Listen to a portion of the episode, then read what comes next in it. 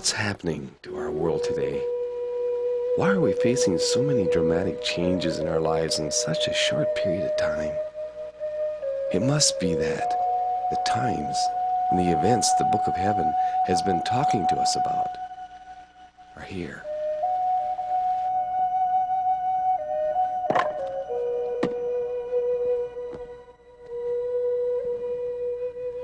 Hello, my name is Monty Church, and welcome again to my camp. Mm, this fire feels so good on a cold morning. I decided to pitch my camp on this very special place. You see, years ago, our native ancestors used to camp on this very spot.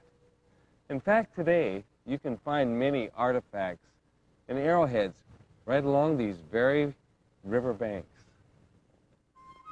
Also today, it continues to be a nesting place of the great bald eagle. Here, you may see in one minute more eagles than most people would ever see in a lifetime.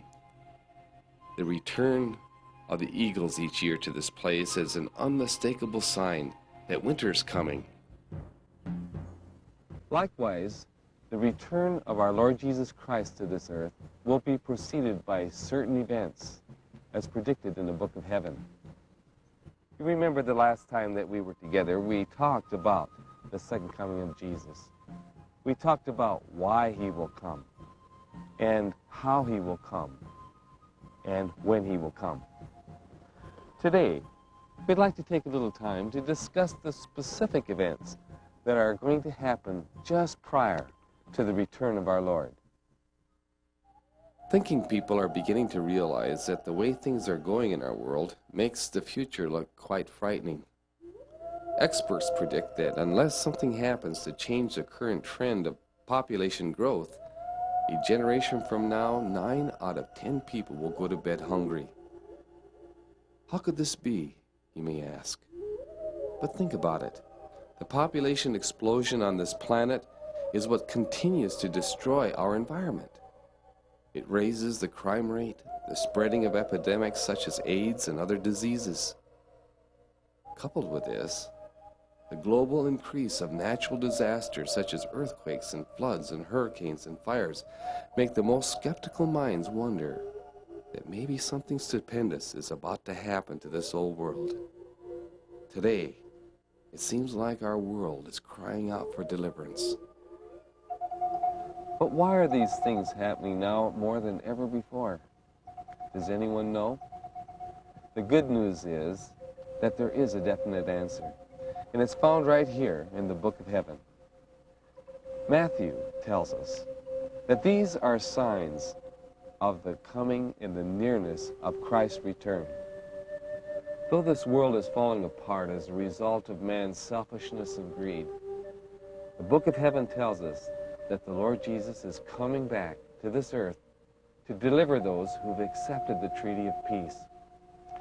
It also tells us here that after he comes, he's going to restore this earth back to the way he originally intended it to be. The Bible says a new heaven and a new earth are awaiting those who are faithful. Jesus' disciples came to him one day and asked him, Tell us, when shall these things happen? And what will be the signs of your coming and the end of the world? Jesus replied, But of that day and hour no man knows, not even the angels of heaven, but my Father only. Though Jesus doesn't tell us exactly when he's going to come, he tells us to look for certain signs that are going to happen just before his return.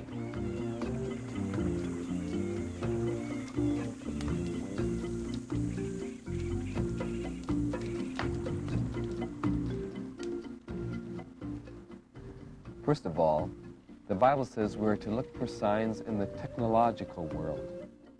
The Great Spirit spoke long ago to his servant Daniel. And he talked about the time of the end and what would happen just before Jesus comes back. In these predictions, we read, At the time of the end, many shall run to and fro, and knowledge shall be increased. It's amazing what's happened in just these last few years. It seems like our world has shrunk. Since I do a lot of traveling, oftentimes I'll eat breakfast at home in the morning in Oregon and have supper the same day in Washington, D.C. I remember, and it doesn't seem like too long ago, that I went to town with my grandfather by horse and buggy. I remember when electricity first came to our reservation. What a dramatic change it made on our lives.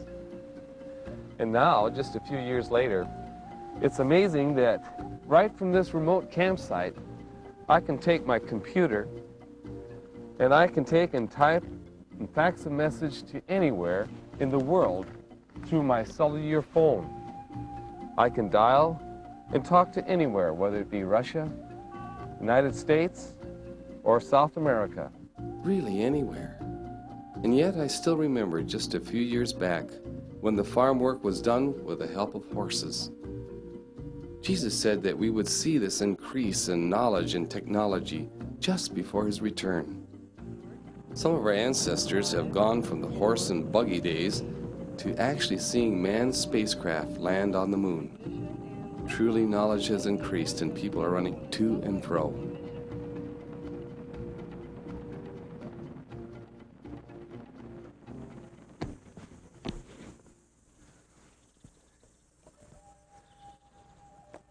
The book of heaven tells us that just before Jesus comes, there's going to be tremendous changes in the physical world. I remember my father used to tell me, you know, in the olden days, the wind never blew as hard as it does today. As we look about us, we're even seeing changes in nature like we've never seen it before. It seems like you can't depend on nature anymore. It doesn't do what it was originally intended for man. And when I was young, things were much different. It seems like uh, nature is all out of kilter. Uh, when I was young, we never heard about these great floods and hurricanes and uh, earthquakes, fires, forest fires. And I think it's because of sin. Such things are expanding and it's getting worse. Jesus said that just before he comes again, we would see the ways of nature altering its very courses. There will be signs in the sun and the moon and the stars, and earthquakes in different places, he said. I'm sure some of you have seen or experienced some of these things yourself or at least seen it on television. Unfortunately, some of these events have become commonplace in the news today. Think of it. The records show that destructive earthquakes have increased over 1,000 to 1 in just the last 50 years. Do you know why this is? It's because sin and its results are taking their toll on Mother Earth. These are the signs predicted in the Book of Heaven. The coming of our friend Jesus is very close, even at the door. Yet God, in His love and mercy, still shines through the beauty of nature, giving our minds an opportunity to discover His righteous ways. We can still see His purity in such pristine places as these. The gentle and refreshing touch of a waterfall as it finds its way to the river reminds us of God's great love that continues to flow from heaven to earth. The majestic presence of the mountains talk to us about his enduring strength. The small creatures of our land reveal his gentle, tender love to every man and woman and child.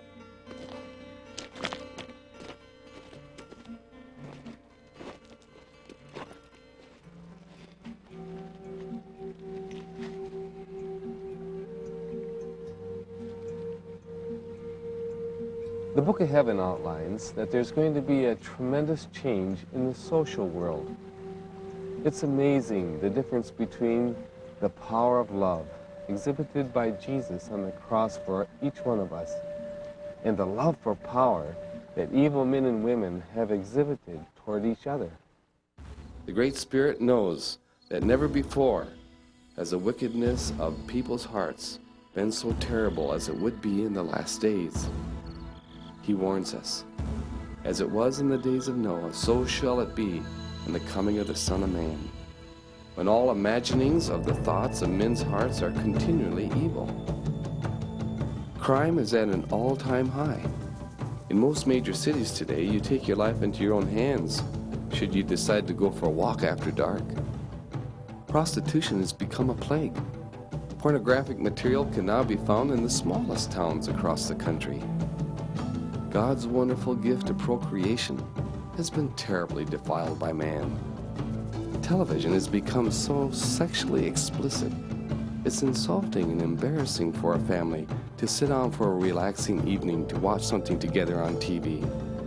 Many families are finding that the majority of television viewing is just not worth looking at anymore. Because of the selfishness of people today, it's rare to find a happy marriage or a secure home.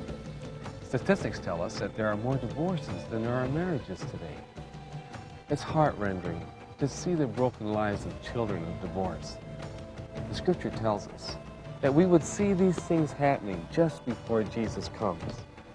It goes on to explain that the hearts of many will grow cold.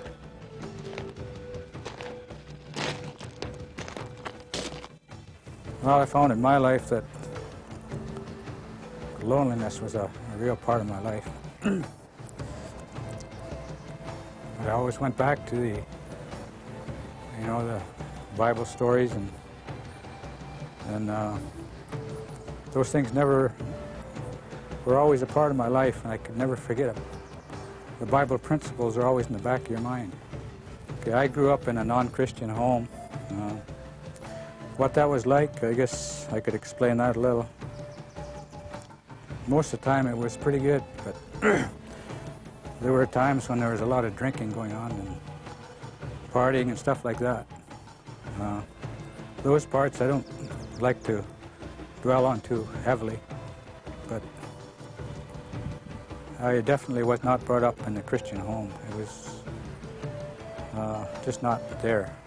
I drifted away from some of the things I learned, some of the things that went against my principles, but I found myself to be so lonely. And I drifted into the world, worldly things. And alcohol and all those things, parties and you name it, drugs. Those were all a part of me for a while. I wasn't really happy with the way things were going, you know, in the outside world. There's just no concrete happiness there. And uh, always in the back of my mind that the Bible truths and the Bible ways are the only way to live. And So when I got married for the third time with my present wife, Winnie, we decided to go back to church and become Christians. And so that's what we did. We're striving to do that today. No, it doesn't take all the problems away, but when you become a Christian, you you can ask for help. And I think that's the difference, is asking for the help that's available. When you become a, a part of a Christian family, it's just something that you treasure. We all need the Bible, we all need God, because that's the only other way out of this mess we're in here on this earth. There's uh, a conflict between good and evil going on, and we need to read the Bible. We need to know what's in there. If I saw a lonely person, I could, I'd like to tell them that Jesus loves them, they can help.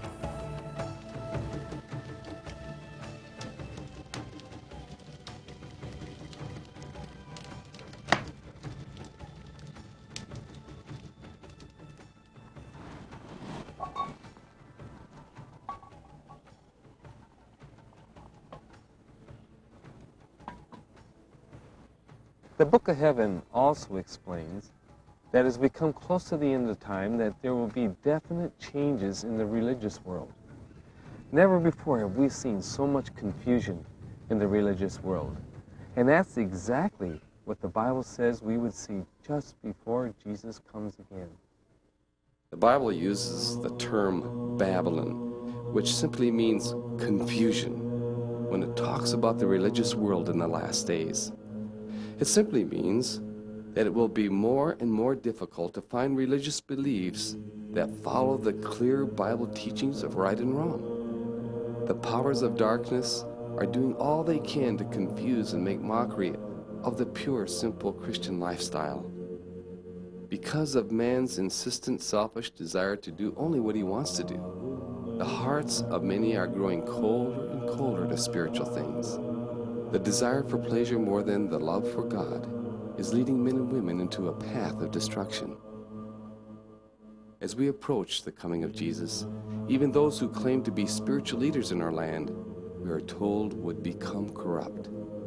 The book of heaven tells us that false spiritual leaders will be used by evil powers to deceive, if possible, even the very elect, or those who are sincerely trying to do what is right. If there's ever a time that we need to stay close to our great Creator Guide, that time is now. We must always remember that the only way that we can do what is right is through the power of the Great Spirit. Otherwise, we will become what the book of heaven calls lukewarm people. In other words, we may look hot outside, doing good things, going to church, and appearing very religious, but yet be faking it, and in reality be very cold inside. The time has come that we must get real. The time's come when we must sincerely ask ourselves, is there a growing desire in my heart to know God better every day? Is there a growing desire to tell my friends, my children, other people about Jesus and his soon return? Am I listening to the work of the Holy Spirit upon my heart? It's one thing to know about God. It's another thing to do actually what he says. Jesus says, if you love me, you will want to keep my commandments, and you'll want to do what is right.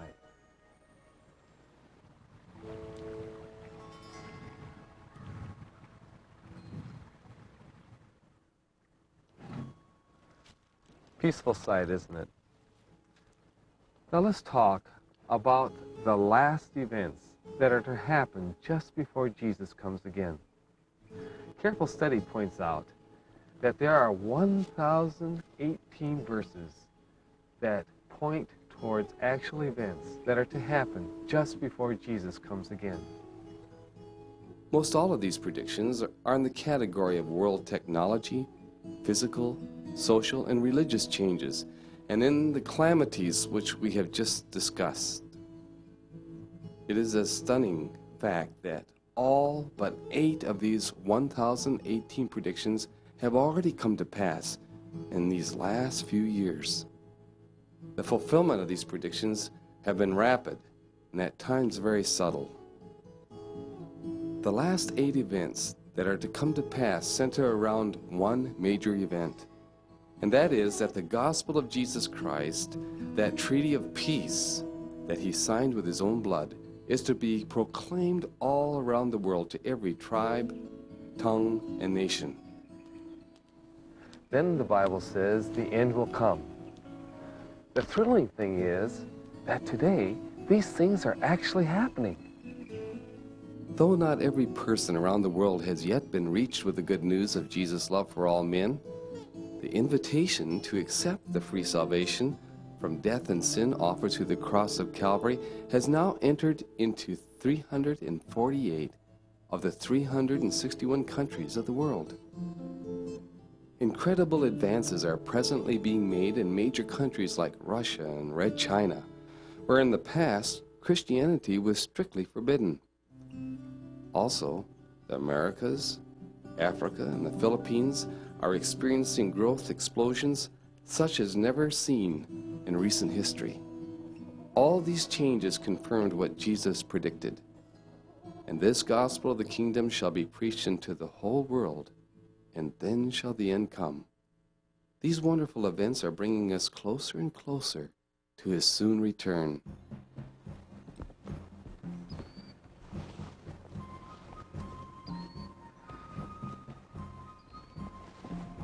But to me, the most exciting thing that's happening today is what's taking place amongst our own Native American people.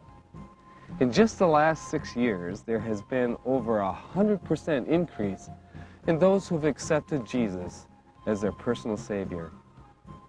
This new way, this new hope, is indeed a native new day. Throughout the United States and Canada, we're seeing churches being raised and being led by Native American pastors today who have chosen to give their lives in service to the Great Spirit. Hundreds of Native Americans are now realizing that Christianity is not a white man's religion, but rather the true revelation of God's matchless love revealed to our ancestors such as Maniilaq, the old Eskimo prophet, and Chief Joseph, and many other of our great chiefs. Though they are long gone, they believed and knew about the Treaty of Peace in the Book of Heaven, which you and I now today also can accept and live by. The time has come that now we as Native Americans must take upon ourselves to share this great message of peace and deliverance that we find written in the Book of Heaven with all our people into all nations. What an exciting time to be alive. Never have we seen things happening like this before. The world is getting ready to meet the Chief of Chiefs, the King of Kings, and all his heavenly hosts.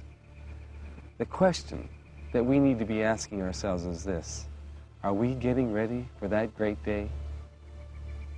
Soon we're going to see a brilliant light coming from the eastern sky, which will get bigger and brighter as it comes closer and closer to the earth.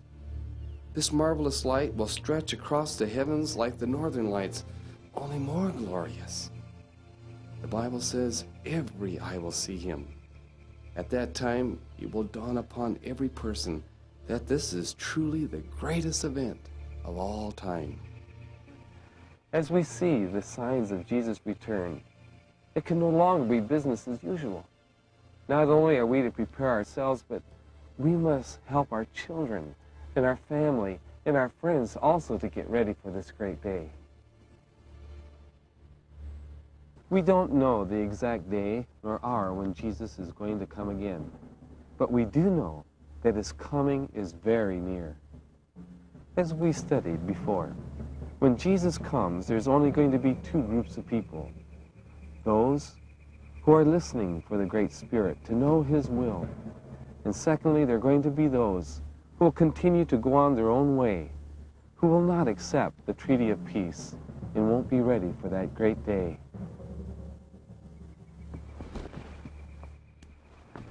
What group do you belong to? Have you accepted the great treaty of peace that Jesus offers you? You can today. Jesus says if you do, he will prepare you to stand humbly in that great day when you can look up and say, Lo, this is my God. I have waited for him, and he will save me. And yes, he will. I look forward to seeing you at my next campsite. Until then, let only the good Spirit guide you.